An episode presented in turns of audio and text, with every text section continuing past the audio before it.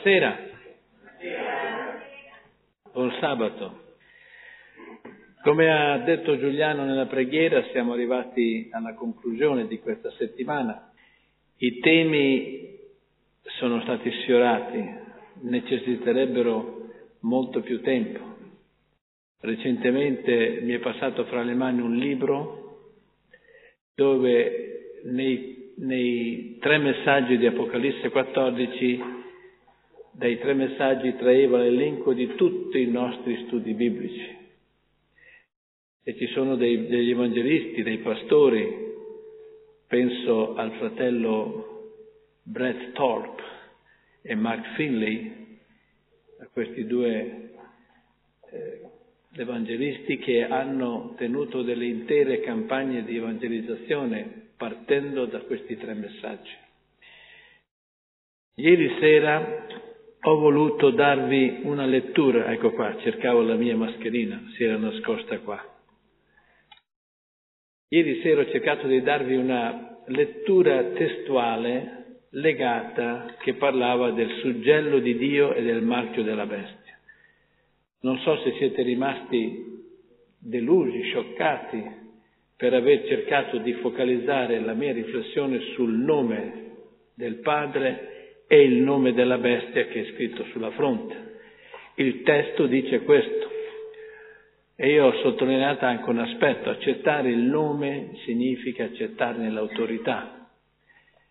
Questa sera io voglio essere più legato alla nostra comprensione profetica, cercando di puntualizzare alcuni aspetti circa gli sviluppi sul marchio della bestia. Lo so che è estremamente delicato e pericoloso per certi versi entrare in certi meandri. Il fatto sta che dei fatti stanno succedendo e noi abbiamo bisogno di leggerli, non costruire castelli, ma almeno leggere e cercare di capire. Nella comprensione avventista del suggello e del marchio della bestia entrano di forza e di prepotenza gli aspetti legati alla celebrazione del sabato e della domenica. Sono aspetti che eh, hanno caratterizzato la nostra comprensione.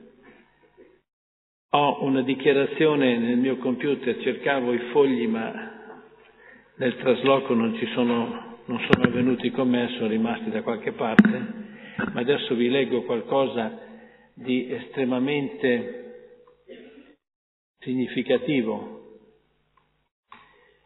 Una dichiarazione che è stata fatta pochi anni fa, una quindicina di anni fa, ma che eh, è stata pubblicata da una, da una rivista evangelica nordamericana, la Moral Majority Special Alert. Guardate cosa dice. La decadenza morale, sociale ed economica dell'America si trova, trova la sua causa nel fatto che Dio non benedice più questo paese perché il suo santo sabato, la domenica, è stato calpestato. La causa di questo sconvolgimento è da attribuire agli avventisti che predicano e scrivono già da oltre cento anni contro la santificazione della domenica. L'America potrà essere benedetta da Dio a condizione che si faccia piazza pulita di questi profanatori. Per attuare questo è necessario emanare una legge nazionale sull'osservanza della domenica. Riteniamo responsabili gli avventisti per il crescente disonore e per la profanazione del santo giorno di domenica. Questa è una dichiarazione del millenovecentottantasette. Perché noi crediamo nel sabato? Perché crediamo che il sabato debba avere questo posto? L'abbiamo messo noi o, è, o viene dalla scrittura? Io credo che ci siano delle affermazioni bibliche ineluttabili e io voglio menzionarvene qualcune questa sera prima di parlare poi della domenica. Allora, le affermazioni bibliche percorrono tutta la, la storia della Bibbia. Il primo comandamento, permettetemi di usare l'espressione comandamento, che non è ancora formulato come comandamento, ma è, un, è il racconto di quello che Dio ha fatto appena terminata la creazione. La prima dichiarazione che troviamo in rapporto al sabato è assolutamente in corrispondenza connessa con il, il, il messaggio della creazione. Leggo in Genesi due: così furono compiuti i cieli e la terra e tutto l'esercito loro. Il settimo giorno Dio compì l'opera che aveva fatta e si riposò il settimo giorno da tutta l'opera che aveva fatta. Teniamo presente che alcune Bibbie, alcune traduzioni della Bibbia, per esempio la Bibbia concordata, avrete sentito parlare della Bibbia concordata, non esiste più in commercio, è esaurita già da diverso tempo, ma è stata stampata in concordemente fra protestanti, evangelici e cattolici. Dice: il settimo giorno il Dio celebrò lo Shabbat, celebrò il sabato e, e si riposò da tutta l'opera che ha fatto. Il Dio benedisse il settimo giorno e lo santificò, perché in esso Dio si riposò da tutta l'opera che aveva creata e fatta. Vi è qui una menzione unica e straordinaria in rapporto al sabato. È detto che Dio lo ha benedetto e santificato, e c'è un testo nella Bibbia dove Samuele dice: quello che tu benedici è benedetto per sempre, e lo troviamo nella scuola del sabato che stiamo studiando questi, questo trimestre. Il Dio fa un patto con Israele perché ha preso un impegno con Abramo migliaia di anni, secoli prima. Ora, da questo testo, se facciamo un percorso rapido attraverso la storia universale, attraverso la storia della Bibbia, noi troviamo il sabato che fa da, da, da cadenziario dei grandi eventi. Passano diversi secoli e il Signore chiama Abramo dalla creazione, dopo il diluvio. E il testo della, di Genesi capitolo ventisei dice: poiché Abramo ubbidì, seguì la mia volontà, osservò i comandamenti, i statuti e le leggi. Nostro padre Abramo. Poi arriva il tempo della, della schiavitù egiziana, che ha come seguito l'esodo e la liberazione dall'Egitto. Il primo episodio di difficoltà che il popolo incontra una volta liberato è quello di procurarsi da mangiare, e il Signore interviene con una cosa straordinaria. Apro una piccolissima parentesi. Ho, ho, ho incontrato un fratello africano e la cosa mi è stata confermata da più parti, che in una zona dell'Africa dove c'è una carestia tremenda hanno cominciato i credenti di qualsiasi religione a pregare perché il Signore ripetesse il miracolo della manna, e dopo alcuni mesi di preghiera e intercessione la manna si è fatta viva, hanno raccolto la manna. Non ho chiesto a questo fratello se anche ora la manna cade sei giorni e non il settimo, peccato che non sono in grado di mettermi in contatto con questo fratello. Lì il Signore dà una prima memoria e dice: ricordatevi che il Signore vi ha dato il sabato, per questo Egli vi dà il cibo per sei giorni, il settimo giorno non ve lo dà. Conoscete tutti la storia.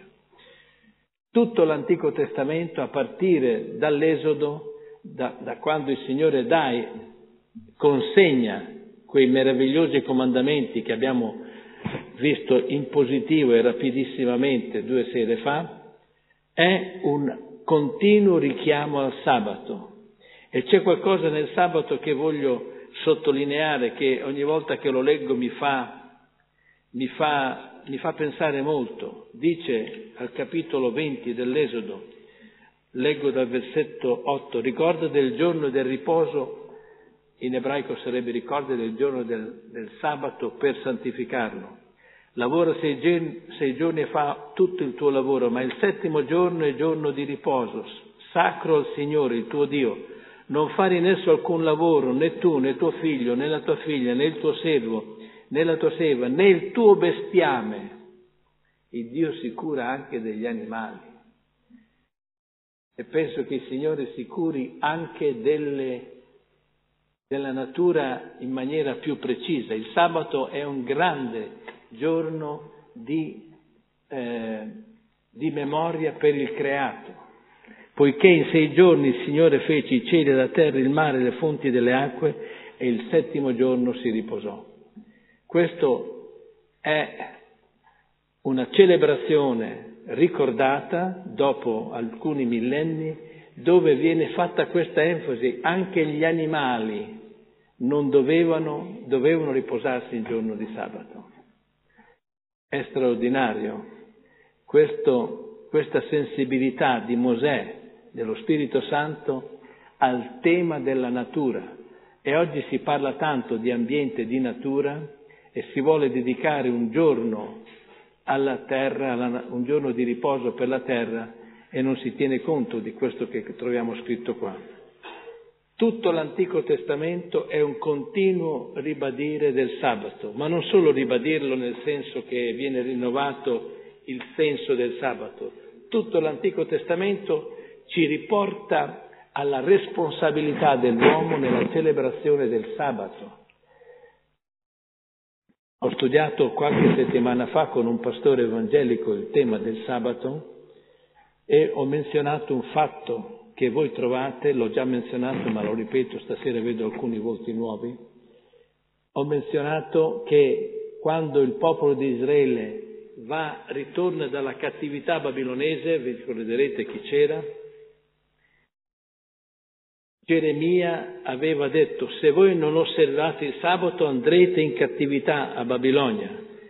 Tornati dalla cattività, il popolo si reinsedia sulla terra promessa, ricostruisse le mura di Gerusalemme, ristabilisse tutta la, la, la, la, la struttura che aveva. Neemia vede che dei mercanti, dei, degli ambulanti della Siria vengono e si accampano davanti alle porte di Gerusalemme per vendere le loro derrate. Ecco che Neemia si, si, si, si, si inalbera, dice: io li strappai, li presi per i capelli, li, li, li spinsi fuori, li sgridai. Dice anche: ne percorsi alcuni. Che tipo di leader era Neemia un giorno lo sapremo, lo vedremo. E dice: il Signore non ci ha egli mandato in cattività perché noi abbiamo trasgredito il sabato. Volete ancora che succeda qualcosa del genere? Per cui la cattività babilonese in qualche modo è stata dovuta anche perché il Signore ha abband- il popolo di Israele ha abbandonato la legge del Signore. Il Signore è stato abbandonato in questo principio. Non solo, c'è qualcosa di più, estremamente importante. C'è il fatto che il popolo di Israele, e l'abbiamo letto nel capitolo otto di Ezechiele, vi ho, vi ho, vi ho suggerito di leggere, leggetevelo la prima parte, aveva adottato, aveva praticato eh, direttive, principi, regole che erano legate al culto solare. Una delle cose che vi ricorderete, che eh, la troviamo scritta diverse volte, che è un abominio per il Signore, è, avrete letto nella Bibbia, forse non vi siete dati la spiegazione cosa significa, fare passare attraverso il fuoco. Vi ricordate questa frase? Facevano passare i figli attraverso il fuoco, perché una delle pratiche del culto al sole era il sacrificio dei bambini. Recentemente è stato trovato, eh, portato alla luce un, qualcosa che non è di tanti secoli fa, ma di qualche decennio fa, in una nei pressi di una piramide in Perù sono stati trovati sepolti tanti bambini oggetto di sacrifici umani in onore del Dio che la piramide eh, evocava, che era il Dio Sole. Una delle ragioni per cui il Signore è stato fortemente contrario al culto del Sole è stato per i sacrifici umani che erano legati a quel culto. Torno al sabato. Arriviamo agli autori del Nuovo Testamento, agli ultimi profeti dell'Antico Testamento.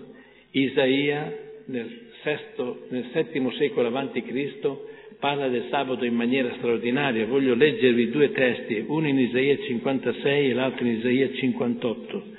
Isaia cinquantasei, leggo alcuni testi che hanno un significato molto profondo. Così parla il Signore: rispettate il diritto, fate ciò che è giusto, poiché la mia salvezza sta per venire, la mia giustizia sta per essere rivelata. Beato l'uomo che fa così, il figlio dell'uomo che si attiene a questo, che osserva il sabato astenendosi dal profanarlo e che trattiene la mano dal fare qualsiasi male. Lo straniero che si è unito al Signore non dica: certo il Signore mi escluderà dal suo popolo, né dica l'eunuco: ecco io sono un albero secco. Infatti così parla il Signore circa gli eunuchi che osserveranno i miei sabati, che sceglieranno ciò che a me piace e che si, att- e si atterranno al mio patto. Io darò loro nella mia casa e dentro le mie mura un posto e un nome che avranno più valore di figli e figlie. Darò loro un nome eterno che non perirà più.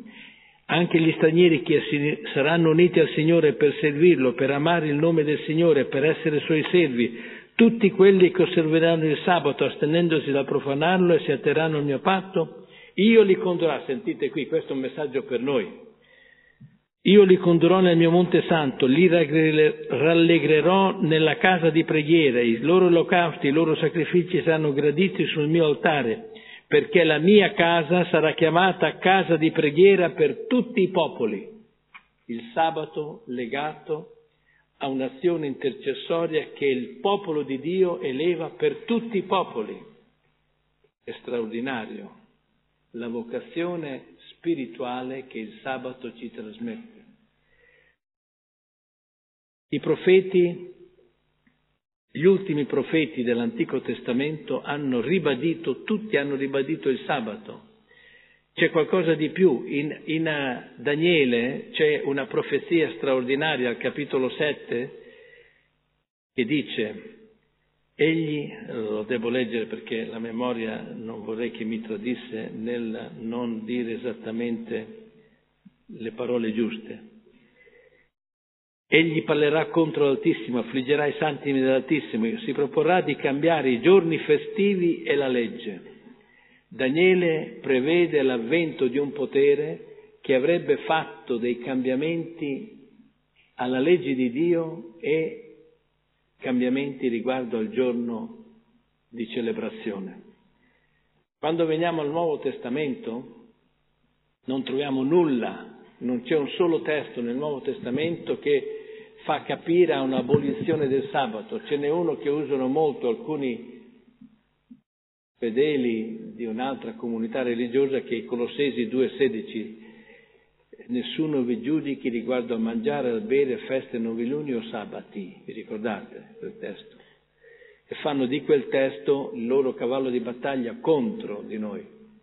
Quando ero qui e lavoravo all'Amaraldi incontrai un membro di questa comunità, cominciai a studiare la Bibbia con lui e non ci fu verso di fargli togliere questo chiodo che sosteneva: ah, ma tu sei un infedele perché dice qua che queste cose sono ombra dei futuri beni, ma la realtà è un'altra. Nel Nuovo Testamento, più che nell'Antico Testamento, è ribadito l'importanza della legge di Dio. Lo ribadisse Gesù che dice: non pensate che io sia venuto ad, a, ad abolire la legge e i profeti. Io non sono venuto per abolire ma per portare a compimento, dice un'ultima, una recente traduzione. Gesù ha osservato il sabato, ha insegnato ai suoi discepoli a osservare il sabato in maniera tale che, se leggete gli episodi legati alla passione e alla crocifissione di Gesù, i suoi discepoli non vanno neanche di sabato a comprare i profumi, a prendere i profumi per imbalsamare il corpo di Gesù. Durante il sabato, dice, si riposarono secondo il comandamento le donne che avevano procurato tutti i loro necessario per imbalsamare il corpo, per ungere il corpo di Gesù.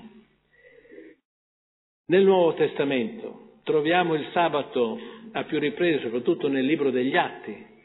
E nel libro degli Atti troviamo una cosa interessante, al capitolo diciassette c'è scritto che Paolo si trova eh, a Filippi e durante il sabato si reca vicino al fiume, fuori dalla porta, per vedere se c'era un luogo di orazione.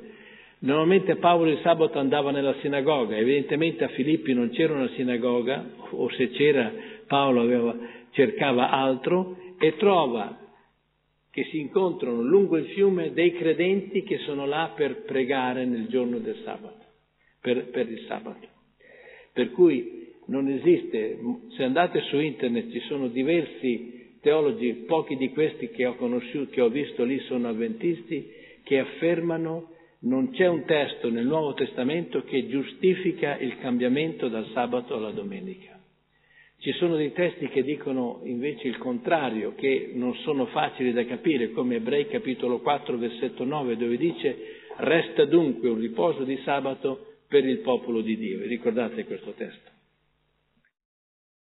A completare il quadro, io vedete ho fatto una carrellata rapida di tutto il messaggio biblico, c'è il testo di Isaia sessantasei, che bisogna che vi legga, bisogna leggerlo, è troppo lungo per ricordarlo a memoria. Isaia sessantasei, proprio alla fine del libro del profeta Isaia, leggiamo quanto segue.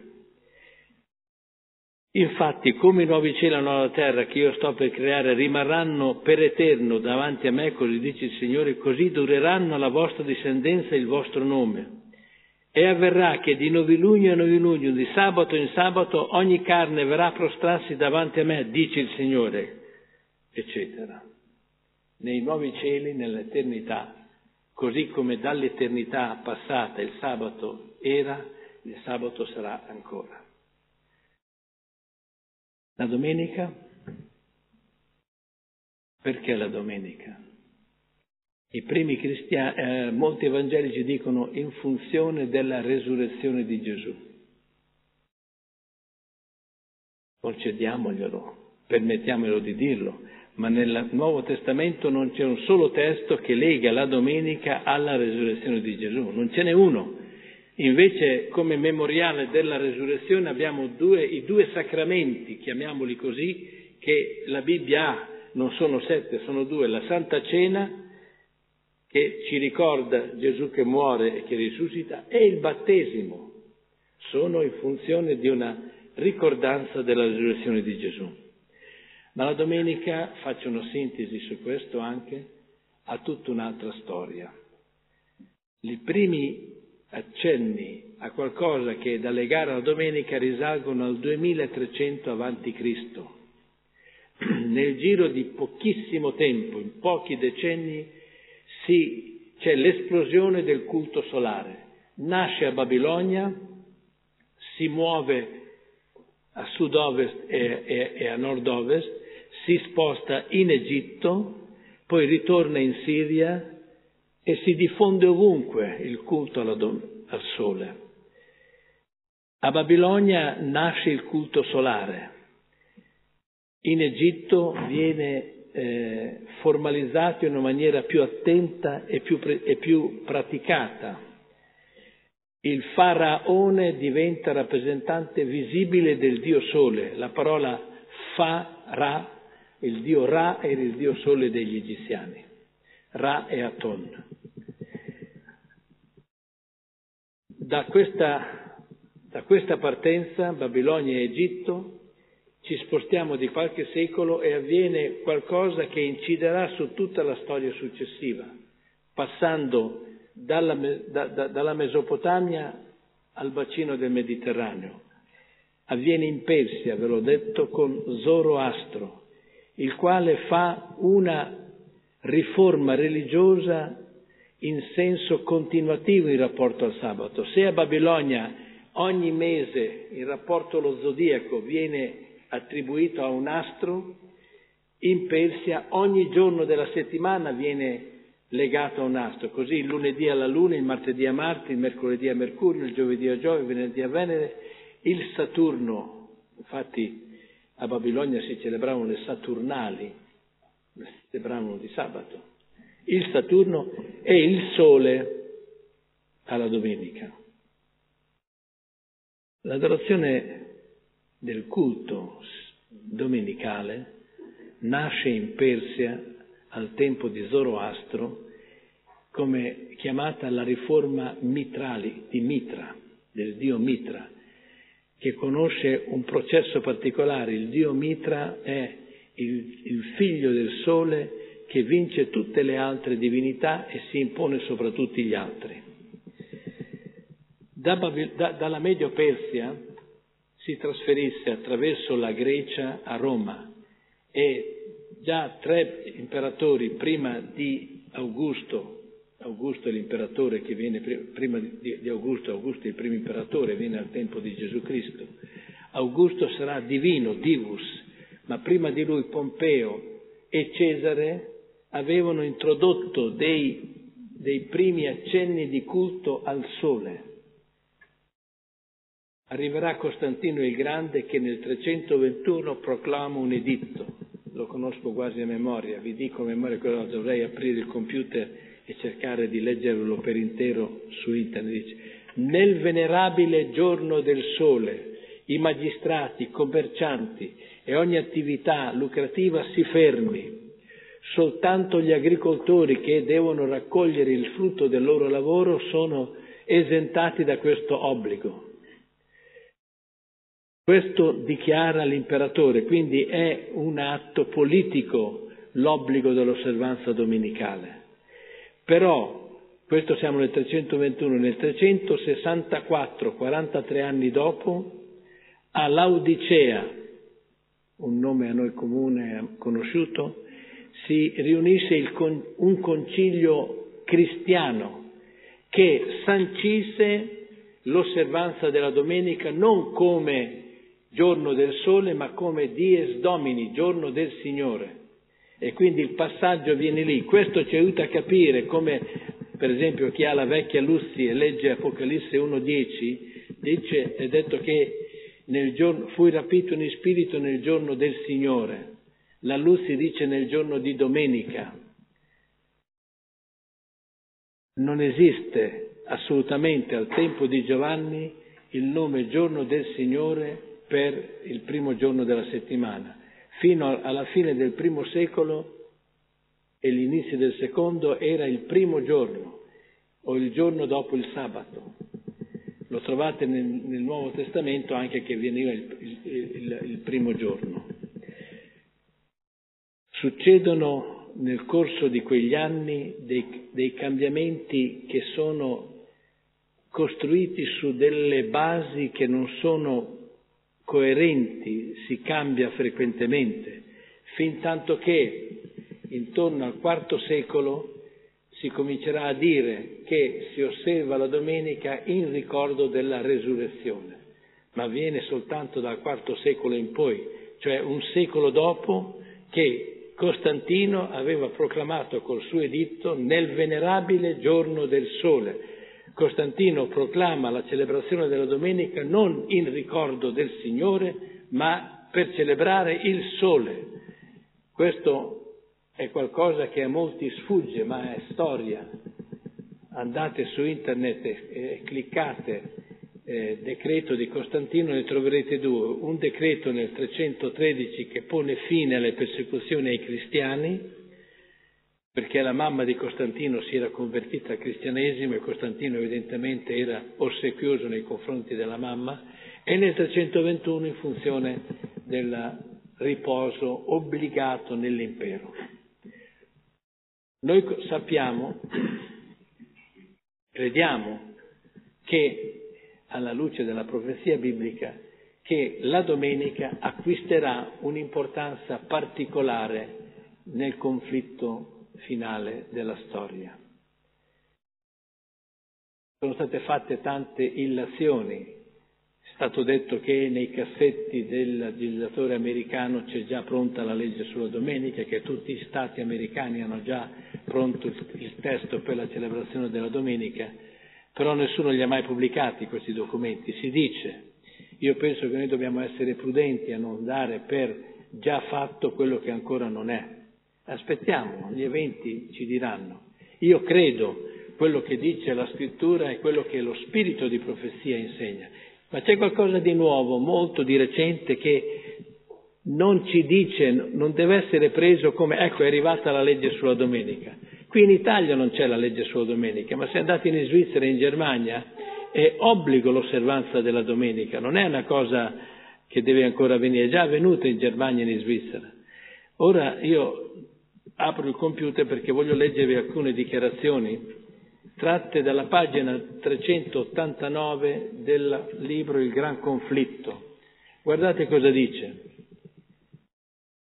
Man mano che i disastri naturali aumenteranno, la determinazione per una azione dei cambiamenti climatici si intensificherà. Questo non dovrebbe sorprenderci. Il, pagina cinquecentottantanove, pagina cinquecentonovanta. I disastri naturali saranno uno dei mezzi che Satana utilizzerà per realizzare una legge globale della domenica, per i, per i non religiosi un giorno universale per il bene dell'ambiente avrà senso, per i religiosi sarà una risposta all'appello dei capi religiosi per un'azione de, sui cambiamenti climatici e un gradito ritorno alla riverenza della domenica. Questa riverenza per la domenica trascenderà le barriere denominazionali ed è vero. Non so se io ho ricevuto oggi da, da Luigi Caratelli, gliel'ho chiesto, mi ha mandato, ma sono una trentina di pagine, me non si è reso conto stasera che mi aveva mandato tutta questa documentazione. Avete sentito parlare del COP ventisei? O no? Avete parlare? C'è stato questo incontro sul clima a Glasgow, che doveva essere un punto di partenza e un punto di arrivo straordinario, doveva essere la risposta ai grandi quesiti e alle grandi esigenze che l'ambiente ci obbliga a tenere in considerazione. In questo incontro, per la prima volta un incontro organizzato a nome delle Nazioni Unite, ha partecipato anche tanti capi religiosi, fra cui anche i leader della European Sunday Alliance. Qualcuno vuol tradurre dall'inglese? Alleanza per l'osservanza della domenica. È un'organizzazione interdenominazionale, non credo di poter dire ecumenica, ma comunque è inter, interdenominazionale, che vuole chiedere alle nazioni l'osservanza, l'imposizione di una legge sulla domenica. Non hanno fatto finora riferimento ai problemi climatici, ma il tre marzo dell'anno in corso, per la prima volta, ma anzi un pochino prima, quando la prima enciclica che Papa Francesco ha indetto è un'enciclica sulla misericordia, vi ricordate? Eh, il Giubileo della Misericordia.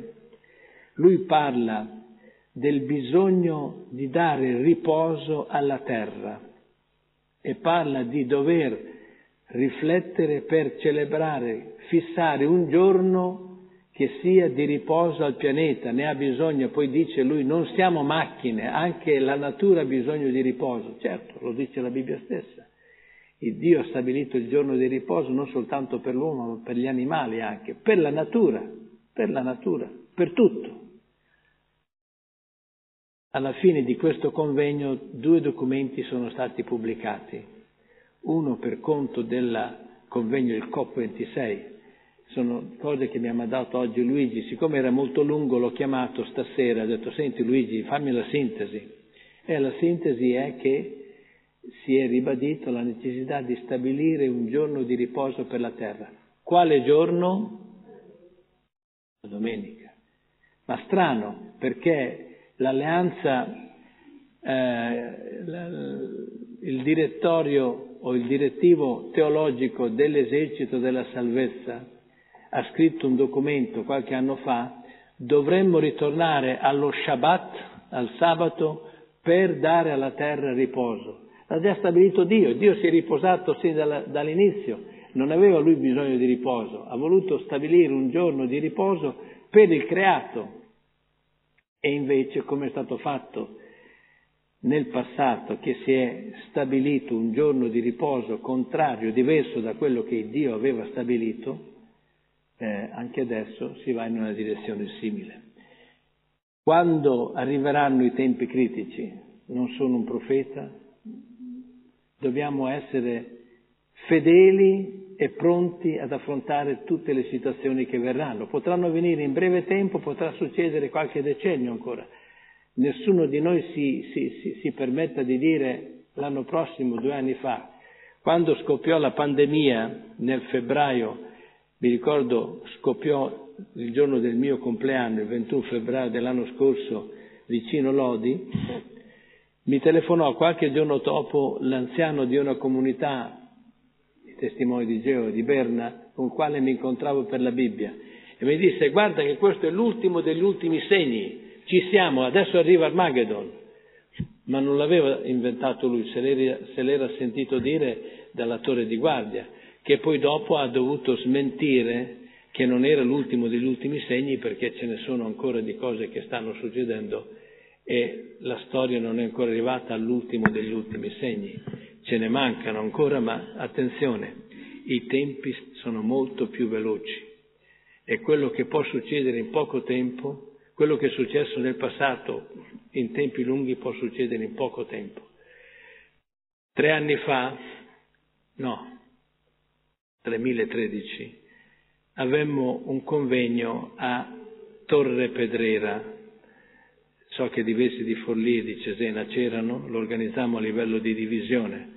E mio fratello conosceva il gestore di un'organizzazione di albergatori per andare a trovare il locale, e incontrai un per, una persona di Pescara che abita qui in Romagna da trentacinque anni, e io gli chiesi, eh, forse qualcun altro fra di voi l'ha conosciuta questa persona, e gli chiesi: ma si sta parlando dell'innalzamento dei mari, tu che sei qui da trentacinque anni, negli ultimi trentacinque anni si sono alzati i mari? Certo che si sono alzati. Di quanto? Almeno venti centimetri. Io non lo sapevo. Fatto sta che negli ultimi tempi le cose stanno accelerando. Quest'anno, duemilaventuno, nel mondo sono andati in fumo chilometri quadrati grandi quanto l'Austria e parte della Svizzera messi assieme. La maggior parte di questi incendi sono dolosi. E questi incendi non distruggono soltanto le piante, distruggono anche la fauna del territorio. Io ho visto un filmato di un incendio in Amazzonia e c'era un serpente giallo che andava fuori perché il fuoco l'ha stanato.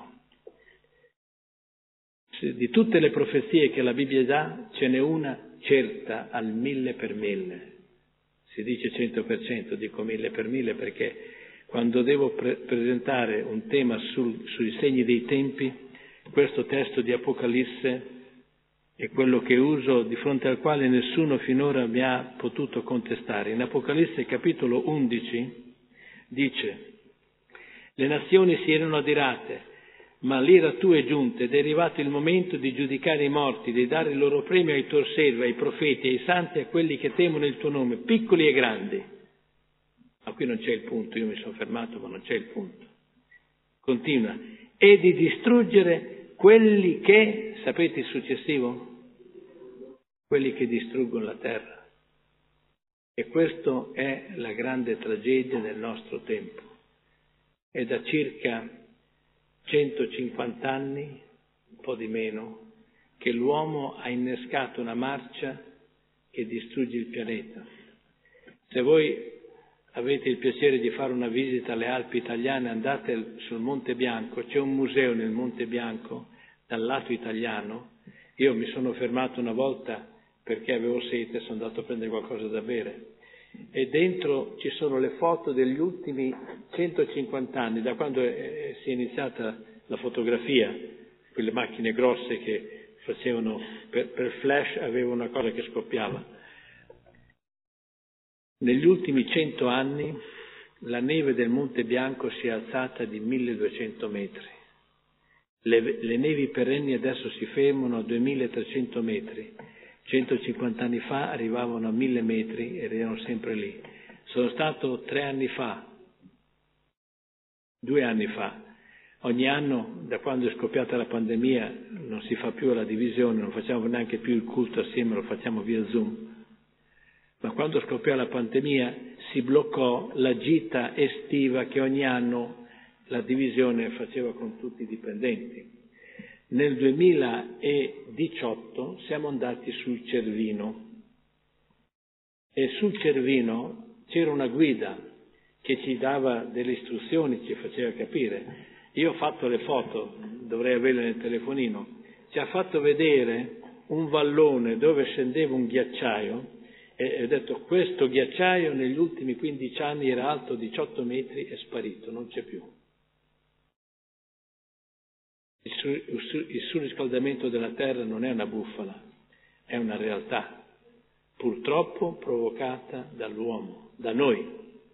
Ecco perché, come avventisti del settimo giorno, che crediamo nella creazione fatta perfettamente da Dio, dice il testo della Genesi: Dio pose l'uomo nel giardino perché lo, lo lavorasse e lo custodisse.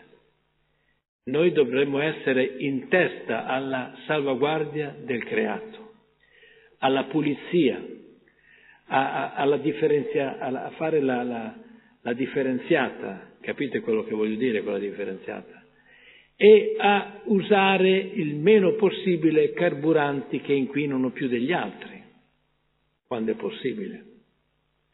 Purtroppo la battaglia che si combatte fra i colossi del nostro pianeta e se smettere prima o dopo o mai l'utilizzo del carbone per produrre energia elettrica, le centrali termoelettriche a carbone, e quelle sono di un potere inquinante tremendo.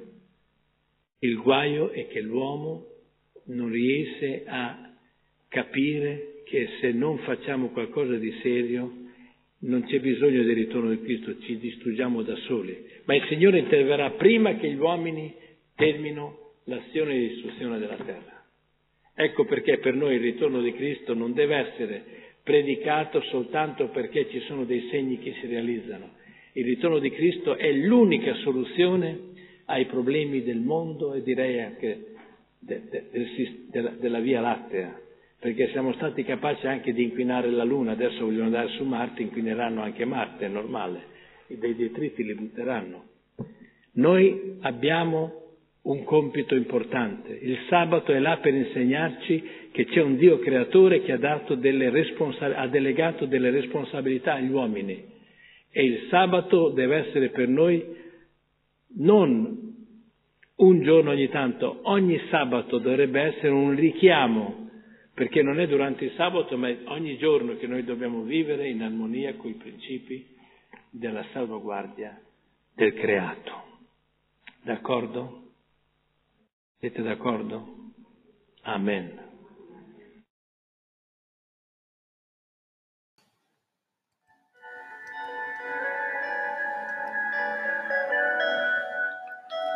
Offerto da Che duemilaventi, un progetto che punta a divulgare la parola di Dio nella sua integrità.